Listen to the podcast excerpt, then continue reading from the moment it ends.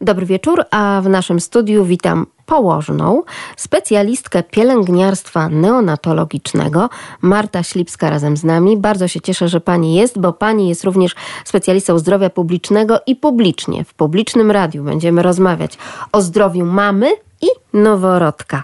Sama Marta Ślipska, tak e, prywatnie, to przecież też mama. Przepraszam, jeszcze karmisz? tak, w ogóle witam serdecznie. E, bardzo dziękuję za zaproszenie. Jest mi bardzo miło, że mogę podzielić się i doświadczeniem, i wiedzą z zakresu neonatologii, opieki nad kobietą w ciąży i po porodzie. No i właśnie, tutaj e, dotykamy takiego bardzo wrażliwego tematu, ale bardzo ważnego w ogóle dla, i dla noworodka, i dla mamy, i w ogóle, jak się okazuje, dla całego społeczeństwa. No właśnie, pół roku to dużo czy niedużo? I e, jeszcze to, samo to sformułowanie, bo to tak, tak często było zadawane. Wtedy mhm. pamiętam, kiedy tylko wystarczyło wyjść na spacer z wózkiem, mhm. czy nawet już nieporadnie za rączkę, kiedy te pierwsze kroki dzieci stawiały. A karmisz jeszcze? No odpowiedź na to jest jakby logiczna. Nie, no przecież nie żyje powietrzem. Coś do jedzenia dajemy. tak, tylko co i jak. No właśnie, ale w ogóle to jeszcze pytanie jeszcze. No to tak jakby ktoś oczekiwał, że już skończył jeść, tak?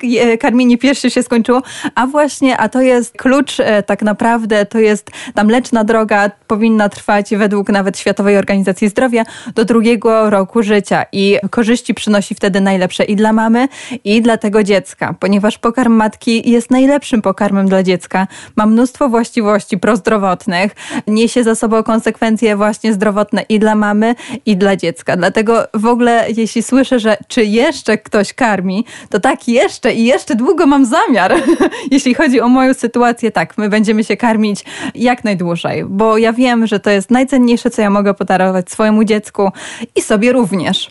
Jak najdłużej, ale też oczywiście z drugiej strony, gdybyśmy tak na szali położyli te sprawy związane z karmieniem piersią, no to jest albo, że zbyt wcześnie, za krótko, albo no też wydaje się, że no właśnie taki pięcio, czterolatek jeszcze wiszący u piersi, to czy jest jeszcze i czy to już za dużo, za długo, czy to jest coś w normie, czy poza normą? No właśnie, to może najpierw skupmy się od tej dolnej granicy, prawda? Że tutaj czy trzy miesiące to już i można już, już coś wprowadzać, tak? No bo przecież na tych typowych słoiczkach jest napisane od czwartego miesiąca, tak? Ale jednak według WHO to minimum wyłącznego karmienia piersią i nawet jeśli mówimy, że są przeciwwskazania lub jakieś problemy mlekiem modyfikowanym, ale pół roku dziecko musi skończyć, żeby zacząć wprowadzać, rozszerzać dietę. Jeśli chodzi o tą górną granicę, to tak jak powtórzyłam, według WHO jest to minimum do dwóch lat, ale no też nie ma takich e, sztywnych ram. No oczywiście możemy troszkę pod względem takim mm, psychospołecznym rozważać, czy taki czterolatek u piersi to to jest norma, czy już nie norma. Ja uważam, że tak naprawdę to wszystko zależy od sytuacji i od tego, czy mama i czy dziecko jeszcze dalej chcą. Bo e, oczywiście dla czterolatka e, karmienie piersią to już nie jest raczej karmienie i to nie, nie absolutnie e, jego żywieniowych e, zapotrze zapotrzebowanie żywieniowe nie, nie jest całkowicie zapewnione, zaspokojone. zaspokojone. Tak ale tu muszę zaznaczyć, że karmienie to nie jest tylko karmienie i ono ma również emocjonalny aspekt. Także rozważać można to tak naprawdę indywidualnie. Ja nie mówię, że, e, że tutaj na pokaz musimy to robić, ale jeśli jest taka sytuacja, że czterolatek potrzebuje, no to to jest po prostu decyzja mamy i dziecka, czy tak zrobią, czy nie, bo nie ma tak naprawdę górnej granicy normy. A nawet te dwa lata, o których pani tutaj wspomniała, przypomnę, że razem z nami w studiu Marta Ślipska, położna specjalista, pielęgniarka neonatologiczna. Proszę powiedzieć, bo przecież zdarza się, że dwulatek dwulatkowi kompletnie nierówny, prawda? Oczywiście i właśnie. Także w tym rozwoju. No właśnie chodzi o ten rozwój, tak? No bo tutaj, tak jak zaczęłam już mówić, że karmienie piersią to nie jest tylko aspekt stricte żywieniowy. Tutaj mamy ten aspekt także emocjonalny i tak naprawdę dwulatek od dwulatka róż, może różnić się, no, no to może być taka przestrzeń między jednym a drugim, emocjonalna, prawda? Jest dojrzałość pewna emocjonalna u jednego, a u, u drugiego może być mniej rozwinięta. Może mieć poczucie takiego, takiego zaburzonego bezpieczeństwa, że gdzieś tam ta mama musi być blisko, żeby dziecko poczuło, no właśnie to bezpieczeństwo, jakże ważne do rozwoju przyszłego dla takiego malca. I, I tu nie ma co wzbraniać się albo czuć się jakoś tak niepewnie tego, że, że czy faktycznie dobrze robię, że karmię dwulatka. No y, to jest absolutnie norma i tak naprawdę u nas e, statystyki są zatrważające w tej kwestii. Jak e, bierzemy nawet pod pryzmat takie półroczne dziecko, to niewielka część kobiet wyłącznie e, karmi piersią do osiągnięcia tego e, 6 miesięcy u dziecka. A jednak no, mm, Światowa Organizacja Zdrowia e, to nie jest instytucja, która tak sobie z kosmosu jakiś norm bierze i, i, tak ma być. Po prostu to się opiera na badaniach naukowych, klinicznych, wielokierunkowych przez wiele lat. I skoro e, są takie wyniki badań, że to jest najlepsze dla dziecka i dla matki, żeby to pół roku karmić dziecko, to to tak trzeba robić. Jednak trzeba, czy powinniśmy, a jak to jest tak naprawdę, jak się udaje mamom karmienie piersią, to jest już znowu kolejny aspekt tej sytuacji. W takim razie zacznijmy od początku. Od początku, czyli od momentu porodu. No i potem poza tą euforią i radością bardzo często zaczynają się schody. I tych schodów jest tak wiele i one są rozłożone w tak przeróżnych kierunkach, sama e, mam przecież takie doświadczenia jako mama karmiąca bliźniaczki. Samo to już wydaje się często takim murem nie do przebicia, ale czasami po prostu trzeba. Trzeba zacisnąć e, właśnie te swoje własne zęby po to, żeby dziecko mogło zacisnąć te swoje e, usteczka i pić mleko. Dokładnie. W ogóle ja muszę tutaj powiedzieć pewną kwestię, dlatego że od samego porodu zaczyna się pewna kaskada, nazwijmy to hormonalna, tak? Coś troszkę, co to nie jest, to jest delikatnie mówiąc poza nami. Tam się dzieje wewnątrz naszego organizmu naprawdę fascynujące rzeczy. Po prostu organizm zaczyna e, e, zbiegać na inne tory. I trzeba i sobie, i dziecku dać tak naprawdę trochę czasu, ale dobrze wiem z doświadczenia właśnie i zawodowego, i prywatnego, nawet jako położna, że problemy laktacyjne praktycznie zdarzają się każdej mamie. Czy to bardziej poważne, czy mniej, ale to nie jest taka prosta droga, ale warto o nią zawalczyć po prostu. Czasami jest tak, że mama myśli, że no dziecko się nie najada, tak? Że po porodzie pierwsze dni no dziecko cały czas chce ssać, tu nie ma pokarmu, coś się dzieje, no nie ma mleka.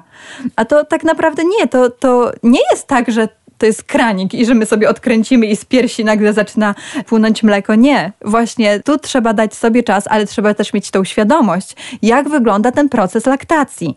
Bo tak naprawdę żołądek dziecka po porodzie jest wielkości orzeszka.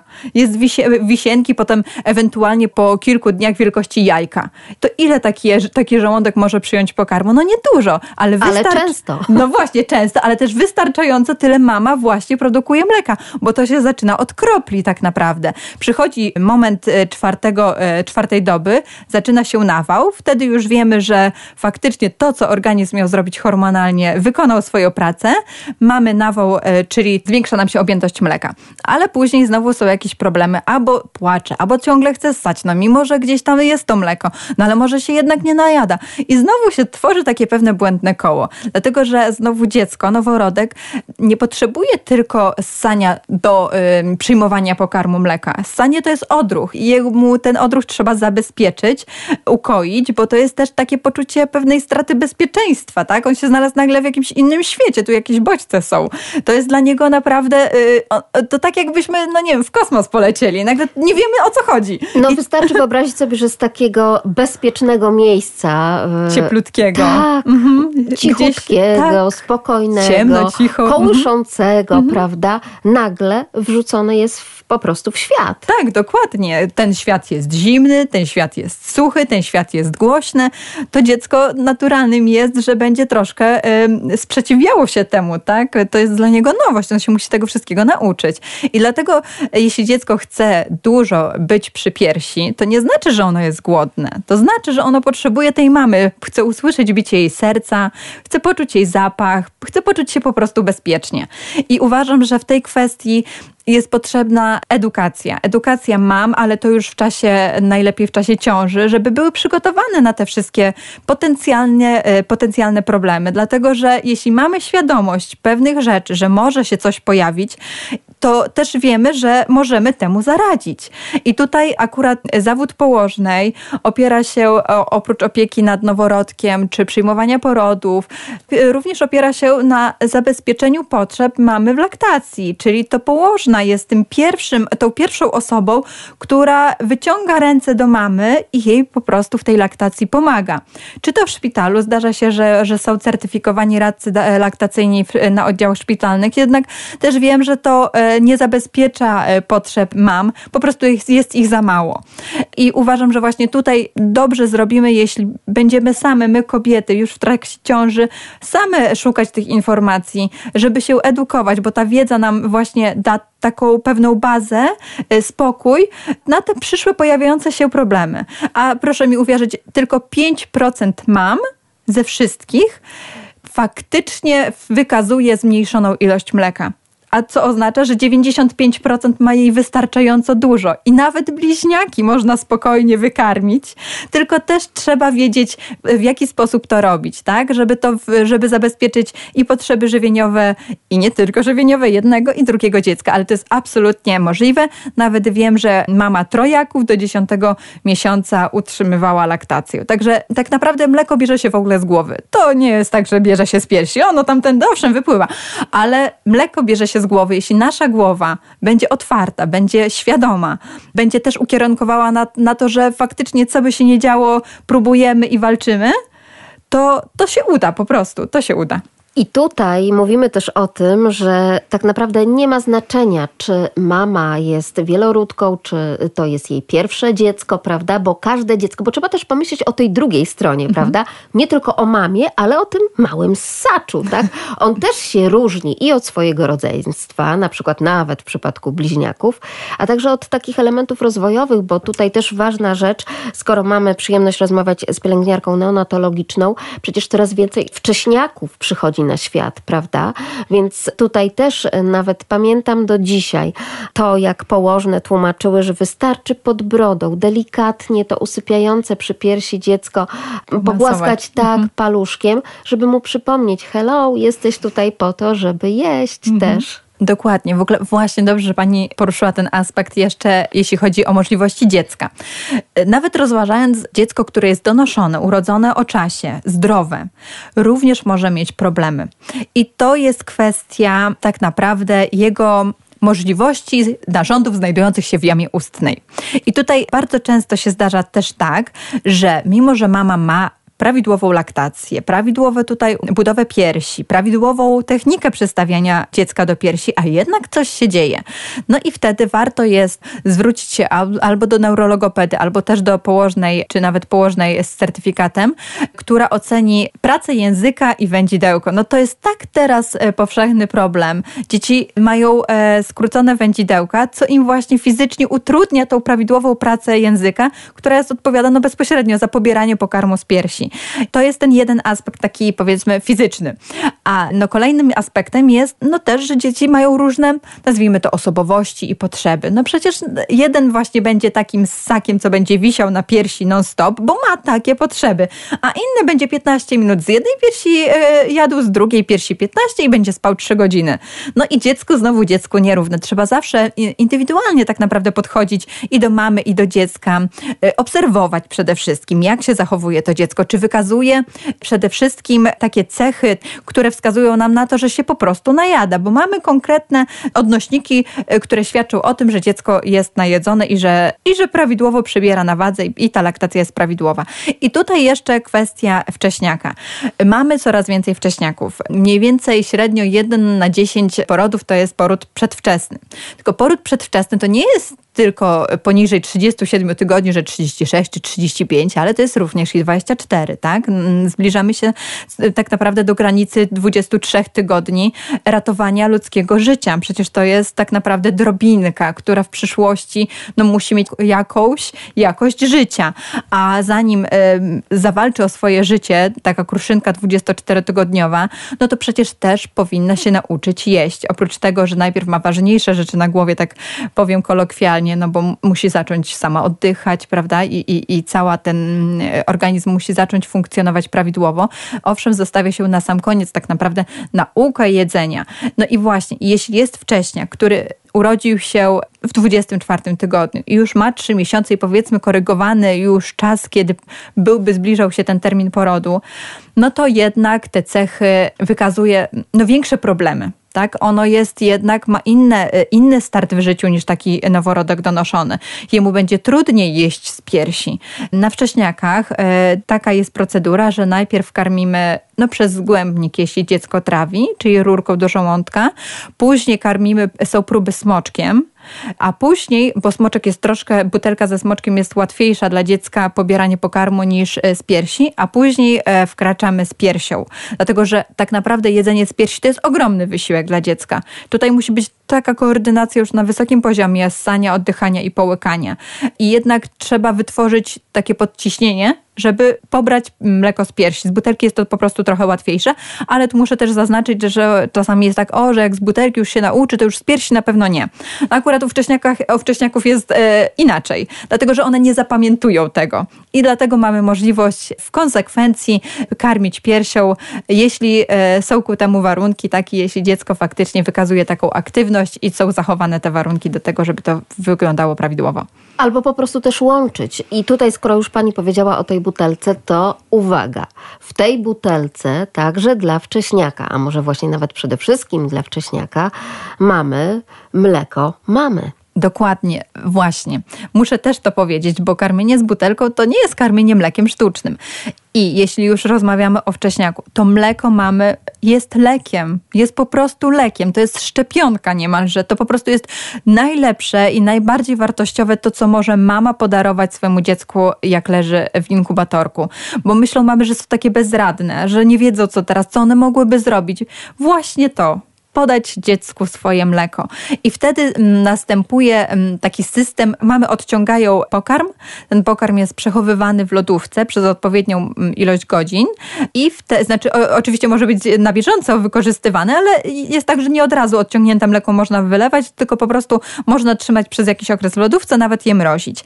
I takie mleko jest podawane dziecku właśnie, jeśli e, jest jeszcze na tyle małe, niedojrzałe, że przez zgłębnik, czyli rureczką do żołądka, a później później właśnie przez butelkę e, można podawać dziecku to mamy mleko. I to tak w zasadzie to jest tak zwane KPI, tak? E, alternatywna forma, że tak powiem, e, podania jednak swojego mleka, który jest niezwykle cenny i nie można o tym zapominać, że to po prostu jest tam tyle wartościowych substancji, tyle przeciwciał.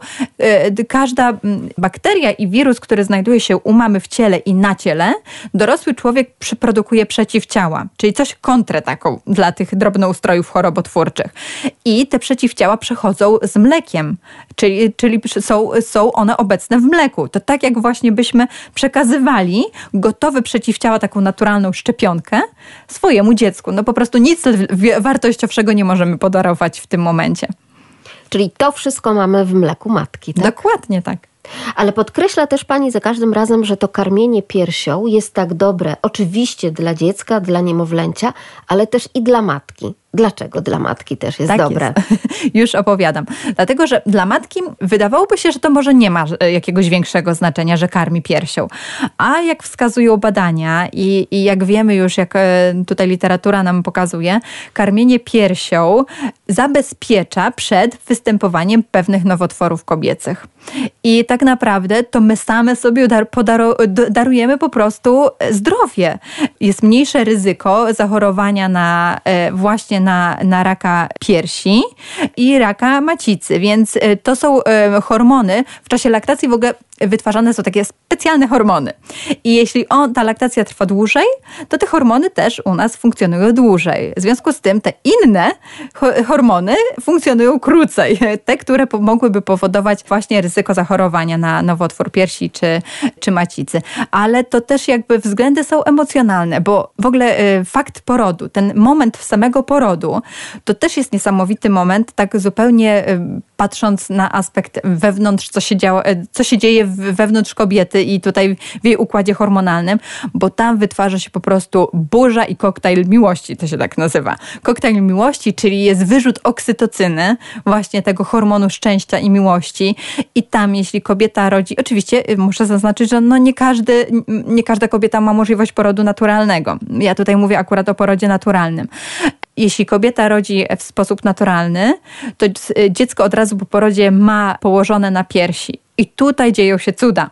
I tak naprawdę to nam um, też daje lepszy start w tej laktacji, No a co za tym idzie, korzyści właśnie i dla dziecka, i dla matki. Ta burza hormonów jest niezwykle cenna i wartościowa, dlatego że tworzy się więź między matką a dzieckiem. To jest coś takiego, czego nie można zobaczyć gołym okiem, tak? To jest, y, to jest takie, bym powiedziała, metafizyczne trochę, ale coś takiego jest, że po prostu ta więź z dzieckiem później nam odbija się pozytywnie, tak? Na relacjach, nawet przyszłych relacjach. Jak dziecko ma 5 lat, 8, 10, to po prostu tworzy się ta relacja od samego początku.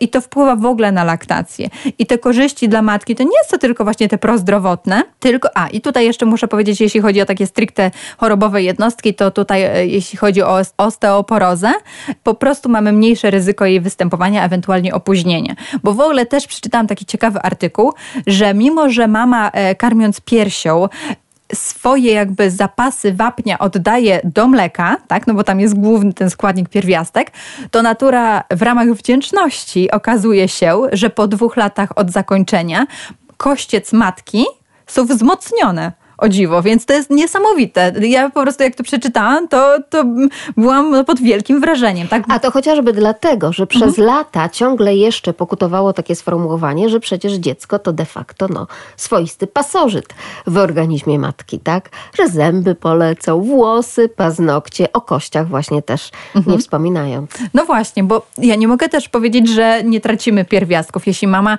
no, nie ma czasu, powiedzmy, na zdrowo zbilansowaną dietę, bo przy dzieciach jest po prostu prostu różnie, że czasami się o sobie, o sobie samemu zapomina, żeby zadbać też również o tą dietę, o te faktycznie składniki mineralne, o te wartości odżywcze to może być taki, taki efekt w trakcie karmienia, że będzie ta skóra taka bardziej szara, czy włosy będą wypadać. Tak, ale to nam daje sygnał, mamo, zadbaj o siebie po prostu, jedz więcej wartościowych rzeczy, skup się trochę na sobie, bo ty też jesteś ważna. I pomimo, że ta, ten okres laktacji no nie trwa przecież wiecznie, tak, no mówimy, że no dwa lata, więcej plus, minus, zależy, to potem właśnie pomimo, że już, już laktacja jest zakończona i pomimo, że mogą pojawić się pewne niedobory, niedobory, szczególnie właśnie tutaj mówię o, o kościach, no to właśnie natura nas tutaj tak obdarza cennie, taki daje nam prezent w postaci tego, że po prostu nasze kości się wzmacniają w stosunku do czasu przed ciążą. Więc to w ogóle jest no, no, no korzyść jedna za drugą. Niesamowite. To jest bardzo budujące, o czym mhm. pani mówi. Jeszcze jest przecież taki bardzo kobiecy plus karmienia piersią, utrata wagi. Ach, oczywiście, że tak. No, nie będę się tutaj jakoś chwalić szczególnie, ale y, każda moja ciąża kończyła się tym, przybierałam na wadze około 20 kilo. I tak naprawdę minęło pół roku, a ja już tych kilogramów nie mam. Moja laktacja jest naprawdę bardzo obfita i tak naprawdę i doczekałam do właśnie konkretnego ukończenia 6 miesięcy i dopiero zaczęliśmy wprowadzać warzywa, tak? Ale to było tylko i wyłącznie karmienie piersią, w ogóle zero wody, bo w ogóle to jest gdzieś tam o przeżytek. chciałam zapytać. Jak z tym przepajaniem? Absolutnie nie ma potrzeby. Od razu chcę tutaj zweryfikować wszystko, bo różne są głosy i od różnych osób się słyszy, nie tylko od tam cioci, mamy, babci. No ale też no, nie ukrywajmy, że od e, osób e, z, z, z ochrony zdrowia też można takie usłyszeć jednak. No to nie chciałam zdementować, nie dopajamy, nie ma takiej absolutnie potrzeby, dlatego że mleko w 90 paru procentach składa się z wody. Czy to jest karmione piersią dziecko, czyli to jest kobiecy pokarm, czy to jest, czy to jest mleko modyfikowane. Przecież najpierw wlewamy wodę, a dopiero potem dodajemy ewentualnie miarki, więc to jest, wystar jest wystarczająco do, ilość wody w, w, podawanym mleku, żeby zaspokoić te potrzeby dla dziecka. No i właśnie jeszcze tutaj wrócę do laktacji, do tej takiej fizjologii, że najpierw w pierwszej fazie no leci więcej takiego mleka, które jest bardziej rozwodnione, czyli powiedzmy najpierw dziecko napije się, a potem zjada. I to ładnie można zaobserwować właśnie jak się odciąga pokarm po, e, po, po nakarmieniu dziecka, odciąga się pokarm, e, to wtedy widać... I przez przezroczystą buteleczkę widać różne warstwy. To Dokładnie. trochę tak jakby było mleko i śmietanka. Tak? Dokładnie tak. No właśnie to nam pokazuje, już wtedy widzimy, że, że to, ta woda jest i nie ma potrzeby. Jeśli dziecko chce pić, karmimy piersią, podajemy pierś. I e, nasze, nasze piersi są bardzo mądre, nasza głowa jest bardzo mądra i ona doskonale wie, czego dziecko potrzebuje potrzeba. My po prostu dostosowujemy się do potrzeb dziecka. I właśnie jeśli chodzi o objętość laktacji i o to, ile mamy mleka, to też nasz organizm jest bardzo inteligentny. On się dostosowuje do potrzeb dziecka. Jeśli dziecko jest często przy piersi, będzie produkował mleko, tak? No bo myśli, o, potrzeba, jest potrzeba, jest potrzeba, tak? Jest stanie, jest przystawienie do piersi, jest potrzeba. No to produkujemy, ale jeśli damy smoczek, czy damy mleko sztuczne, bo wydaje nam się, że dziecko się nie najada,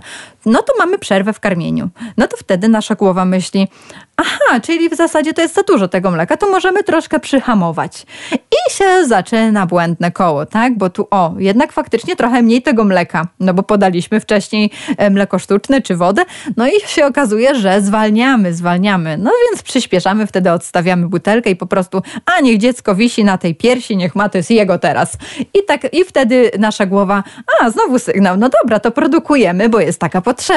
I nasza głowa reaguje po prostu na potrzeby naszego dziecka. Czy pani dziecko, czy ono dużo i często wisi na tej piersi? Jak to wygląda? Oczywiście. W ogóle chciałam powiedzieć troszeczkę mm, tak prywatnie, e, właśnie z perspektywy mojej czwórki dzieci, każde, każde karmiłam piersią. I nie ukrywam, że to pierwsze moje dziecko, no to faktycznie pojawiały się różne myśli. I było właśnie, no trochę tak standardowo, a może jednak coś jest nie tak, a może ja e, nie najada się. No mimo, że już byłam położną, tak, wie, jakby teoretycznie wszystko wiedziałam, a w praktyce, no byłam matką przede wszystkim, a nie położną. I czasami dochodziły do głosu pewne myśli, że może coś jest nie tak. Zwłaszcza, że tych myśli, ale też i podpowiedzi znajdujemy bardzo wiele. Nie tylko w tak zwanej wiosce, która się jakby opiekuje matką mhm. z dzieckiem, prawda? To taka sytuacja, o której mówimy, taka no, typowo już z literatury naukowej, także przydałaby się jedna wioska po to, żeby wychować jedno dziecko. No i rzeczywiście otoczone koleżankami, bardzo często mamami, babciami, ciociami, ale teraz też no po prostu siecią powiązań internetowych, wszystkie blogi parentingowe, no i każda mama o swoim doświadczeniu gdzieś tam pisze. Chcąc, nie chcąc, ulegamy tym sugestiom. Dokładnie, w ogóle podświadomość gdzieś tam nam e, pewne rzeczy chwyta i myślę sobie, gdzieś przeczytałam coś, gdzieś to faktycznie, e, gdzie zagnieździło się, nazwijmy to tak, i to mimo wszystko gdzieś wraca, że a może jednak, bo tam przecież ktoś coś napisał, to może i u mnie tak jest. No i się okazuje, że właśnie przez tą burzę myśli robimy tak naprawdę, no, no nie chcę powiedzieć, że krzywdę, ale dzieje się coś, co nie jest e, prawidłowe i się zaczyna właśnie to błędne koło. I tak jak chciałam powiedzieć, że przy pierwszym, przy pierwszym dziecku no, to też była pierwsza moja laktacja, pierwsze moje dziecko, więc teoria teorią, no ale jednak problemy były i nie mogę powiedzieć, że, że to była taka łatwa mleczna droga, bo nie była mleczna łatwa droga. E, kolejne dziecko, to już, już miałam pewne swoje doświadczenia, tak? No dalej byłam, to, to był mój piąty rok studiów, więc też e, i praktyki, i ta teoria już troszkę inaczej, tutaj już doświadczenia własne. Ta laktacja wychodziła nam e, dość dobrze. Skończyła się bodajże jak mój syn miał półtora roku, więc ja wtedy wróciłam, w ogóle nie wróciłam, tylko zaczęłam pracować zawodowo e, w szpitalu, no i siłą rzeczy gdzieś tam ta moja nieobecność się na tym odbiła. No ale też wyciągnęłam pewne wnioski. Przy trzecim e, już byłam e, zawodowo, pracowałam kilka lat właśnie na oddziale intensywnej terapii. Miałam tutaj z laktacja nasza na, na oddziale intensywnej terapii, to jest naprawdę bardzo ważny temat, no kluczowy dla nas położnych, tak naprawdę jeśli chodzi o relację położna-mama. E, ale też położna e, pacjent. E, I tutaj już, już czułam po prostu wewnętrzną siłę, że tak powiem, że tu mało co mnie może zaskoczyć tak naprawdę. No i tutaj ku mojemu zaskoczeniu również się pojawiły problemy. Jak się później okazało, właśnie to były te problemy ze strony dziecka, czyli tutaj tego aparatu związanego z, z pracą języka z wędzidełkiem. Ale ja się nie poddałam i karmiliśmy się około 2,5 roku.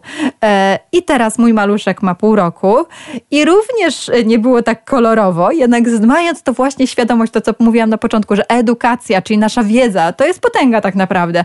Jeśli ja wiem, że może się coś wydarzyć, jakie są, jak się to objawia, to ja wiem, jak mogę zadziałać. No, jestem w tej komfortowej sytuacji, że jestem specjalistą, więc y, no, sama sobie mogę poradzić. Ale e, niektóre mamy no, nie mają takiego komfortu, e, ale za to są możliwości jakby e, poproszenie o pomoc właśnie położną e, certyfikowaną e, radcę laktacyjną. I tutaj jeśli chodzi o mojego półrocznego synka, e, już wiedziałam, że coś jest nie tak w zasadzie od samego początku po porodzie, jeśli chodzi znowu o jego pracę języka i wędzidełko. Szybko się uporaliśmy z tym, po prostu podcięliśmy króciutki zabieg, podcięliśmy to wędzidełko, język został uwolniony, i dziecko mogło spokoj, spokojnie e, dalej e, jeść z piersi i karmimy się wciąż. I absolutnie, czy to jest obciążające, czy nie, no też każde dziecko jest inne. Jedno wisi przy piersi, drugie nie. Trzecie znowu wisi, czwarte nie. No i ten akurat mój e, synek półroczny, są różne momenty. Tak naprawdę to troszkę się koreluje z jego rozwojem, tak? Jeśli on ma taki, że zaczyna zdobywać pewne umiejętności, no to widać ewidentnie przełożenie w tym, że jest troszkę taki Mm, ma większe potrzeby e, właśnie żywieniowo, blisko, relacjonowo. Trudno to mi określić, ale chodzi o to, że po prostu wtedy jest częściej przy piersi. A co ja robię? Jeśli mój dziec, moje dziecko chce jeść pierś, ma potrzebę ssania, to ja po prostu się z nim kładę i choćby był bałagan w domu i nieugotowany obiad, ja po prostu jestem teraz dla dziecka, bo wiem, że to dla niego jest najważniejsze, ważniejsze niż ten kurz na półkach i po prostu się z nim kładę, leżę, on sobie je z jednej piersi, z drugiej, wracamy znowu do pierwszej, aż e, po prostu e, będzie on e, usatysfakcjonowany, tak nazwijmy to. Więc absolutnie problemy i mnie się zdarzały i to były przeróżne problemy wynikające z mojego właśnie takiego troszeczkę zaburzonego myślenia albo takich moich obaw, ale też ze strony dziecka. Jednak na wszystko można znaleźć rozwiązanie i to jest myślę budujące, bo tak jak powiedziałam, tylko 5% mam ma faktyczny niedobór e, pokarmu z jakichś względów, czy to właśnie e, genetycznych, czy chorobowych, no po prostu, ale to jest tak czy siak 5%, to tak naprawdę bardzo niewiele. No tak, w porównaniu z tymi wszystkimi mamami, czyli nadzieja w nas. Chyba też trzeba w siebie uwierzyć, prawda? No tutaj w Pani przypadku to rzeczywiście przepięknie e, przemawia za tym też doświadczenie, ale często też jest tak, że mama staje tak wobec tego, że jejku na pewno się nie najadło, no to trzeba szybciutko coś tutaj mu podać i tak dalej. No właśnie, mm, tak, bo mama chce jak najlepiej dla swojego dziecka. Jeśli widzi, że dziecko płacze, no to coś się dzieje, tak? No mama to jakby obwinia troszkę siebie, że to na pewno Niestety jest jej wina. najczęściej. Właśnie, najczęściej, że to jest jej wina, coś jest nie tak, coś robi źle, bo że no na pewno chodzi o to mleko, że na pewno jest jego za mało, on się nie najada, bo on ciągle chce tą piersi, on ciągle płacze i po prostu no, ciągle coś się dzieje, że nie śpi tak, jak to powinno być, że naje się przez pół godziny i śpi kolejne trzy. No a jednak on cały czas się budzi i płacze i nawet jak przy tej piersi jest, to on się tak denerwuje. No bo przecież emocje mamy odbijają się na emocjach dziecka i po prostu czasami to nie jest tylko kwestia samego dziecka, tylko właśnie tego, że on czuje ten stres mamy. I e, ono będzie takie zaniepokojone. I znowu to się trochę tak nam zapętla, no bo znowu jest niespokojne dziecko, mama się znowu przejmuje, denerwuje, że to na pewno jej wina, no i tak zaczynają się po prostu problemy laktacyjne, a e, najważniejsze jest właśnie wyciszyć siebie, uspokoić się, zadzwonić albo poprosić o radę właśnie profesjonalisty, specjalisty, który oceni po prostu bardzo obiektywnie, czy faktycznie jest się czym przejmować, czy po prostu to są nasze emocje i, i gdzieś to jest takim tym głównym naszym problemem. I trzeba tu powiedzieć właśnie o tych wskaźnikach, e, które pokazują nam, e, że dziecko faktycznie się najada, bo nawet e, jeśli się najada, ale płacze, to nie znaczy, że, że jest tego mleka mało. I tutaj mamy właśnie pewne wyznaczniki, które mówią nam o tym, na przykład ilość mokrych pieluszek, a takim w ogóle obiektywnym jest przyrost masy ciała, czy to domowy, czy dobowy, czy w, w, w korelacji z tygodniem.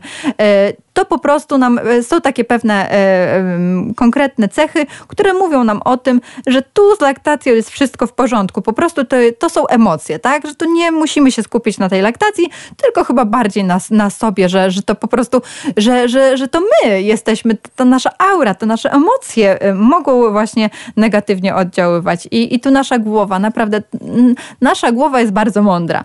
I dajmy jej działać tak, jak natura to stworzyła, tak? Że, żeby się po prostu nie nakręcać niepotrzebnie.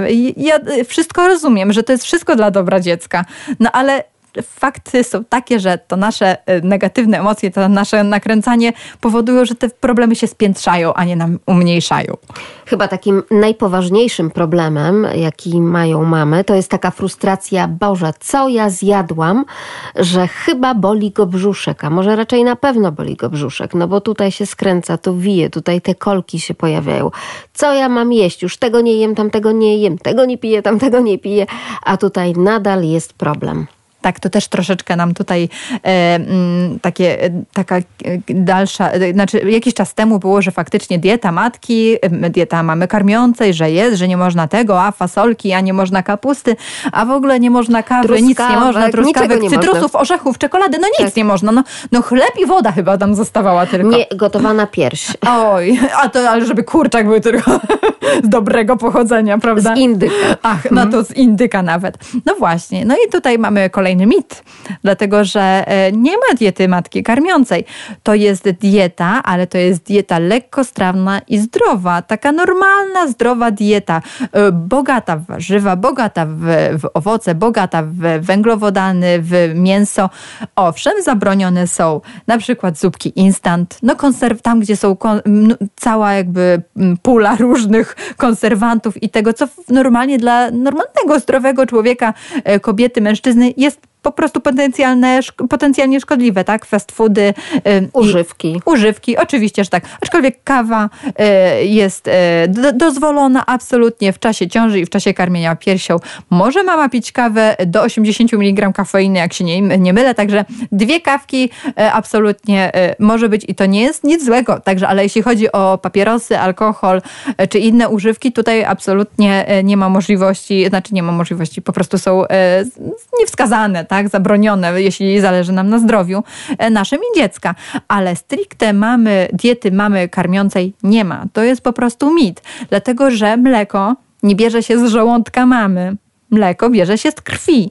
E, już tutaj mówiłam, że hormonalnie głowa odpowiada, ale fizycznie mleko bierze się z krwi. To krew krąży wokół naszego gruczołu piersiowego i ten gruczoł mleczny on sobie tworzy to mleczko właśnie y, pobierając te substancje odżywcze z krwi. No to w krwi no, nam nie lata tam, nie wiem, kotlet czy tam kapusta, no prawda?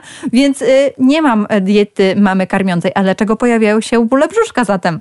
A dlatego, że normalnym jest i fizjologicznym, i to jest absolutna norma, że noworodek ma, rodzi się z niedojrzałym układem pokarmowym. Jemu po prostu. Także to zdrowo urodzony, bo oczywiście taka mantra powtarzana jest y, dzieciom wcześniej urodzonym. Nie. Właśnie to jest e, e, fakt dotyczący e, dzieci dojrzałych, urodzonych o czasie, zdrowych. Każdy noworodek rodzi się z niedojrzałym układem pokarmowym i tak już jest. I będziemy, jedne dzieci będą miały większe problemy ze strony brzuszka, inne mniejsze i niezależnie co zje mama. Mimo, że jest tak utarte i gdzieś tam sobie czasami sami korelacje robimy, ojejku, a ja chyba zjadłam, no nie wiem, tą kapustę, bo Wigilia była i ja zjadłam, a to dziecko teraz mi płacze. No po prostu czasami to wynika z tego, że też może byli goście i gdzieś to jest stres dla dziecka, bo nowe, nowe osoby, nowe dużo bodźców. Za dużo bodźców i to się odbija po prostu takim płaczem, ale no nie korelujmy tego z, z tym, co mama zjadła. Także normalnym jest i to jest e, naturalne, że dziecko ma niedojrzały układ pokarmowy i mogą być, występować różne trudności. Z czasem po prostu one będą mniejsze i będą mijały. Niesamowite rzeczy tutaj pani odkrywa na nowo. Prawda? Myślę, że wśród wielu radiosłuchaczy no to jest takie odkrycie, ponowne odkrycie Ameryki, tak, że jednak nie tylko na tej gotowanej piersi z indyka i suchym takim mięsku z wody, tylko że rzeczywiście po prostu można jeść, tak? Tak, I owoce sezonowe też. Oczywiście, że można. Ja bym powiedziała więcej, trzeba jeść. Po prostu trzeba jeść, tak? No bo też mama musi mieć siłę. No nie, no ja jak może mama czuć się dobrze i zdrowo, jedząc właśnie gotowany filet z piersi e, indyka i no ewentualnie marchewkę gotowaną? No jak? No, no nie da się, no umówmy się. Nam jest potrzebna zróżnicowana, dobrze zbilansowana dieta dla dobrego samopoczucia.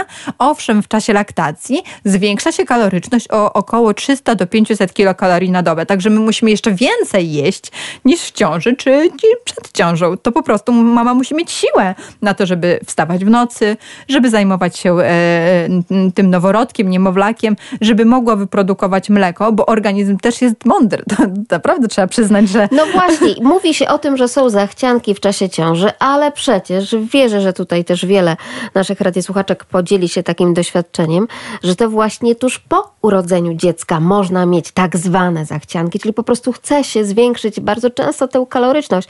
Chce się dostać nawet dwa schabowe na talerzu i zagryźć to czekoladą. Czyli to jest to, o czym pani tutaj mówi, tak? Że potrzebujemy, nasz organizm produkujący to mleko potrzebuje większej ilości kalorii.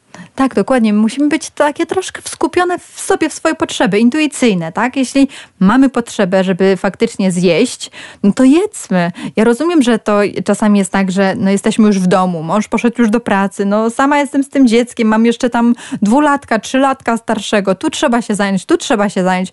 No ale okej, okay, to zróbmy w takim razie... No, I takie... ostatnia rzecz, o której mama tak, myśli, to to, żeby zjeść e, posiłek, taki ta mhm. słynna zmrożona kawa, którą się przygotowało rano, a po 20 można ją wypić. No niestety, czasami tak bywa, ale mam wrażenie, że mamy potrafią, bo są dzielnymi e, kobietami, same wyciągnąć wnioski. Troszeczkę kwestia priorytetów, tak? No u, e, uszeregujmy sobie w miarę możliwości oczywiście e, ten dzień, tak? Że no teraz tu jak dziecko wstaje, to starsze, no nie wiem, o ósmej, no a tutaj ten mały jadł o siódmej, no to można gdzieś tam ten czas albo wykorzystać właśnie do przygotowania posiłku, zrobić sobie tą kawę. No oczywiście, no każda sytuacja jest inna i nie można szufladkować, ale ważne jest, żebyśmy się po prostu skupiły. My mamy również na sobie, bo my jesteśmy też ważne. No to od nas wszystko jakby się zaczęło, zaczęło tak? Więc to i my jesteśmy całym światem dla naszych dzieci, więc my musimy być i silne, i zdrowe, odpowiedzialne, mądre, żeby dać swoim dzieciom jak najwięcej.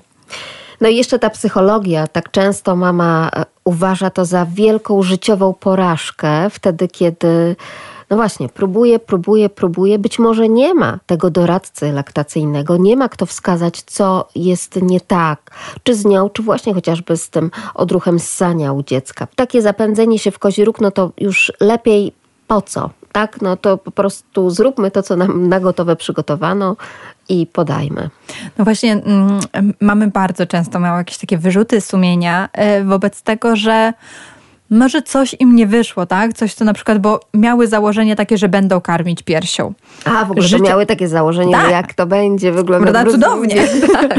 No bo tak. w książce napisali, że tu będzie taki, Aha, tak? Że zje pół godziny i trzy godziny będzie spać i w ogóle laktacja to ona tam sama i wszystko będzie cudownie i będzie ono tak jadło i ono będzie tak odbije sobie i tak będzie sobie spało później, a ja sobie będę mogła odpocząć albo gotować obiad. No tak, a życie nam pokazuje inne scenariusze zupełnie. E, no i właśnie, i, i, i ja tak chcę zacząć od tego, że, że mama ma pewne założenia. A w ogóle to cudownie, że mama w ogóle myśli o tym, że chce karmić piersią i że ona będzie karmić że już piersią. robi sobie taką wizualizację. Tak, to jest bardzo ważne. Naprawdę. Kupuje poduszkę bardzo tak, często. fasolkę, do, do, poduszkę do karmienia, tak oczywiście gdzieś tam nawet o laktatorze myśli, że może się na wypadek jakiś tam przyda, prawda? No bo to też jednak asortyment, który warto mieć e, po porodzie, e, przygotować się. No i w ogóle jest zaopatrzona e, w różne takie gadżety, nazwijmy to, ułatwiające Podgrzewacze właśnie. na przykład też. I tutaj nie tylko Aha. oczywiście dla tego mleka sztucznego, mhm. ale także dla tego mleka matczynego. I tutaj, o dziwo też to, o czym pani mhm. mówiła, kwestia związana z tym, jak różne są dzieci. Na przykład y, absolutna y, chęć tutaj z mojej strony podzielenia się taką oto refleksją, że jedna dziewczynka lubiła mleko po prostu lekko podgrzane, czyli takie, tak jak to kiedyś, prawda? Ciepluteńkie, takie tak, milusie ciepluteńkie. A druga odrzucała, odrzucała, wypluwała ten smoczek, mhm. kiedy jakby no, dopijaliśmy tym y, mlekiem mhm. mamy. No i nikt nie wiedział dlaczego, no jak, no przecież nie damy dziecku zimnego. No i właśnie gdzieś tam udało się podać to zimne i okazało się, że... Że woli tak, po prostu. Tak. No właśnie. I aż z radości rączki i nóżki. Po prostu takie miała predyspozycje, znaczy takie y, potrzeby, tak? Że ona A może też robiła... Y, nadwrażliwa na ciepło przecież, prawda? To, to są takie rzeczy, na których musimy się też jakby Indywidualne w ogóle. Uczyć, tak. tak, to są w ogóle zindywidualizowane cechy dzieci. Trzy bliźniaki. No dokładnie, niby się wydawało, że bliźniaki to tak samo wszystko, prawda? A jednak, a jednak tak, nie. W tym, w tym samym czasie z tego brzuszka wyszły i co z tego, Aha, jak się tak, tak. różniło. I, I, już od samego początku, prawda? Nawet nie mówimy o tutaj cechach jakichś takich osobowości na przyszłość, tak. tylko no po prostu oczywiście mówimy o tym, początku. że przy piersi to jest tak, a nie inaczej ta mhm. ciepłota jest oczywiście nie, nie Równa, znaczy no tak, stała, tak? tak? No dziecko tutaj aha, Ale jest to, o pani mówiła, że prawda, to odciąganie mleka, mhm. że można też z niego korzystać i też jak najbardziej, także wtedy, kiedy po prostu no mamy fizycznie nawet mhm. nie ma, prawda, bo są różne sytuacje i zawodowe Oczywiście. i życiowe, więc proszę bardzo, wtedy taki tata może wspierać to karmienie. No tak, no bo przecież e, tak naprawdę nie ma nic przeciwko, żeby mleko w temperaturze pokojowej, nie podgrzane do tych 37 stopni, też jest e, prawidłowym, prawidłową temperaturą do podania e, dziecku. No tak, Ważne, no, żeby zjadło. Dokładnie, właśnie, to chodzi o to ten cel, tak? O to założenie, jaki mamy cel. No mamy cel, żeby dziecko zjadło, tak? No bo przecież jeść musi. A czy już woli temperaturę cieplejszą czy chłodniejszą, to już jest jego jakby wybór. I właśnie dlatego należy się pochylać nad swoim dzieckiem i nie traktować tego książkowo, tak, że coś powinno zrobić, że powinno zjeść 15 minut z jednej piersi, 15 z drugiej i 3 godziny spać. No nie. No dzieci są różne, my też jesteśmy różni, no każdy się różni od siebie. No nie ma, no chyba, że naprawdę to e, e, bliźniaki jednojajowe i w ogóle już tacy, takie naprawdę e, ewenementy, że się, że, że wspólne cechy mają. Ale zwykle człowiek od człowieka się różni. Tak samo noworodek jest małym człowiekiem i też też jedno od drugiego się różni. Absolutnie nie można szufladkować. Właśnie tak się skupić trzeba na dziecku, na tych jego potrzebach. No to jest też trudne, bo nie, nie oszukujmy się. E, nie wiemy, e, to dziecko nie powie nam przecież, więc musimy jakby na podstawie obserwacji, na pewne, no na zasadzie też prób i błędów wyciągać na wnioski. wielu smoczków do butelek. O, właśnie. To jest też... O e, różnym kształcie. Tak, to jest też temat bardzo szeroki i bardzo indywidualny, no bo jednak no jak już chcemy próbować smoczkiem, nawet jeśli mama karmi wyłącznie piersią, no ale przychodzi taki moment, że albo musi wrócić do pracy, albo gdzieś po prostu wyjść, bo też ma do tego prawo, no, że, że faktycznie przydałoby się, e, żeby to dziecko miało zabezpieczenie. Tak, I pogotowiu tego, po prostu. Tak, gdzieś ale tam na wszelki wypadek. właśnie komfortu. tego spokoju mhm. matki, tak? Że słuchajcie, no was tutaj zostawiam, ale mleko zostawiam tak, też. Dokładnie. Mnie chwilę nie będzie, ale mleko jest, także potrzeby te takie e, fizyczne e, dziecka, biologiczne będą zaspokojone. No i jednak się okazuje, prawda, że o, jedna butelka to nie jest takie proste. No y, muszę powiedzieć też, że niektóre dzieci w ogóle nie potrafią pić z butelki. Mam taką dwójkę z czwórki, że po prostu w ogóle nie potrafi pić z butelki. To może być kwestia też wędzidełka, ale też kwestia tego, że po prostu on tylko i wyłącznie miało pierś do dyspozycji i po prostu ono nie chce nic sztucznego. I czasami jest tak, że się szuka, szuka, szuka, szuka.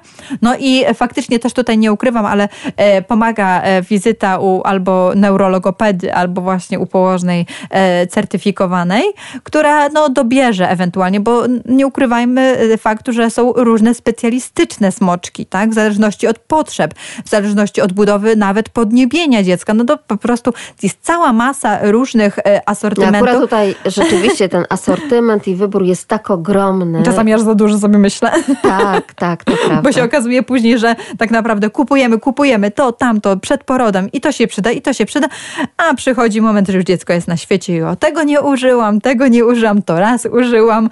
E, no ale też nie ukrywajmy, że pewne, e, pewne przedmioty po prostu nam ułatwiają tą pielęgnację. Skoro już jesteśmy przy butelkach, to na przykład wyparzacz, prawda? Mhm. To jest akurat coś, co nie, nie jest... tylko w dobie pandemii koronawirusa, kiedy mhm. to wszystkie bakterie i zarazki rzeczywiście, ale e, tutaj, a nie w zmywarce, mhm. są o wiele lepiej przygotowane później. Tak, no tak bo to jest sterylizacja Mm, różne, oczywiście są różne metody, tak? To może być e, w, e, w kuchence mikrofalowej, to może być właśnie taki sterylizator na parę wodną.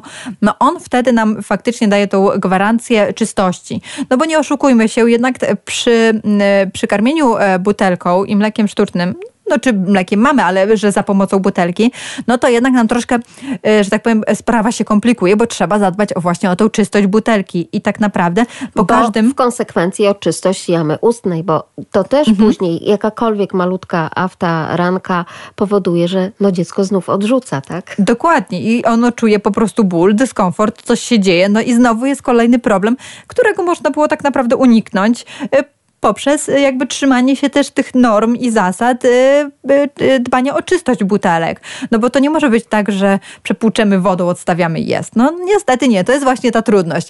I tutaj karmienie piersią jest o tyle łatwe, że po prostu ta pierś zawsze jest dostępna, zawsze jest czysta, zawsze jest ciepłe, zawsze jest gotowe do, od razu do podania dziecku. Więc tutaj no właśnie e, są pewne wartości, tak? No, już nie rozpatruję tego, czy to jest wybór mamy, czy że karmi butelką, czy piersią, czy tak po prostu się złożyło, e, czy po prostu no tak, tak sytuacja wygląda, jak wygląda, no ale jednak Też jeśli to jest wprowadzamy... to też dokarmianie, prawda? No właśnie, jeśli wprowadzamy w ogóle butelkę, no to po prostu o nią zadbajmy, bo to jest bardzo ważne dla tej higieny, dla czystości, dlatego żeby dziecko było bezpieczne, żebyśmy nie musieli go narażać na potencjalne zakażenie jakimiś drobnoustrojami. I pomimo tego, że chociażby mamy uczestniczą w szkołach rodzenia, no i gdzieś tam próbują tę lalkę przestawiać nawet e, do piersi, to tak jak jest z tym przewijaniem, prawda?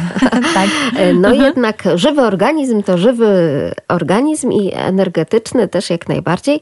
Sama kwestia przestawienia nawet dziecka do piersi, prawda? E, to jest też szalenie ważna rzecz. No w przypadku moim, kiedy były dwie, to pamiętam, że momentami zachowywałam się troszeczkę jak lwica z jakiegoś programu przyrodniczego, kiedy to już jedno dziecko przestawione do piersi, a drugie musiałam chwycić po prostu za śpioszki, bo nie miałam innej możliwości, no bo, jak? bo tutaj jedno już trzymałam jest... jedną ręką, tak, oczywiście. Więc no kosmiczne y, no, sytuacje, ale no można. No oczywiście, że można. Tak naprawdę wychodzi to wszystko od naszych no chęci, tak? Bo niestety bliźniaki jedzą y, razem. Oczywiście, ale to tak jest, że czasie. dokładnie. Może, może tak być, że one się będą wymieniać i wtedy wychodzi, że mama tylko karmi, ale może być też tak, że po prostu one jednoczasowo y, mają taką potrzebę. No i wtedy mamy dwoje dzieci i dwie piersi na szczęście. Y, już nie mówiąc o trojakach i wielorakach, ale y, są bliźniaki i mamy dwie piersi, wtedy przestawiamy y, z pozycji właśnie tutaj spod pachy jedno dziecko, a drugie spod pachy drugie dziecko. No i jakoś trzeba zaradzić właśnie tak jak pani Wtedy, mówiła. kiedy zostajemy sami. Same, tak, tak no bo sami. oczywiście, tak jak też położna e, mhm. pokazywała i to przecież ona podawała tak naprawdę mhm. dziecko kobiecie karmiącej, prawda? No też jeżeli ktoś w domu jest, no to super, bo też po prostu poda to mhm. dzieciątko. Mhm. Ale, ale się nie zawsze tak jest po prostu, a trzeba żyć dalej, trzeba sobie radzić, jeśli mamy właśnie za cel karmić No piersią. i trzeba zatkać ten dziobek rozbrzeszczany. No dokładnie, działać tu i teraz, tak, e, no tak dokładnie, tu i teraz. Jeśli dziecko ma potrzeby jedno, no drugie, no to trzeba sobie tak poradzić, żeby zaspokoić potrzeby jednego i drugiego.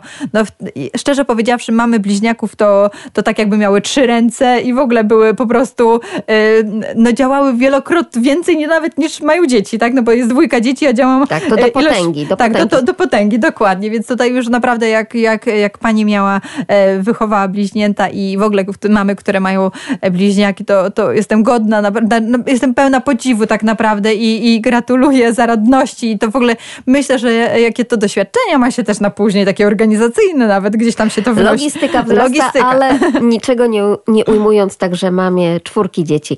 Marta Ślipska była razem z nami, położna, specjalizująca się w pielęgniarstwie neonatologicznym, a także specjalista zdrowia publicznego. Bardzo pięknie dziękuję jej za to przypomnienie, jak to z tym noworodkiem i karmieniem było, ale też za otwarcie nam po raz kolejny oczu na to, jak ważne jest karmienie piersią i jak złotym tak naprawdę środkiem i napojem do zdrowia dziecka jest po prostu mleko matki.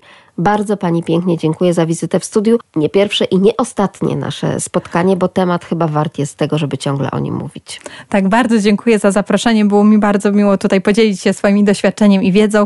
Wszystkie mamy, które mają wątpliwości, mam taką radę, żeby po prostu szukały rozwiązań i nie poddawały się, bo to jest naprawdę najcenniejsza. Laktacja i mleko mamy to jest najcenniejsze, co możemy podarować swoim dzieciom. Także trzymam kciuki za wszystkie mamy i jestem pewna, że sobie wszystkie świetnie e, poradzą, a, a te, które mają wątpliwości, to nie bójmy się prosić o pomoc. Marta Ślipska była razem z nami. Dziękuję.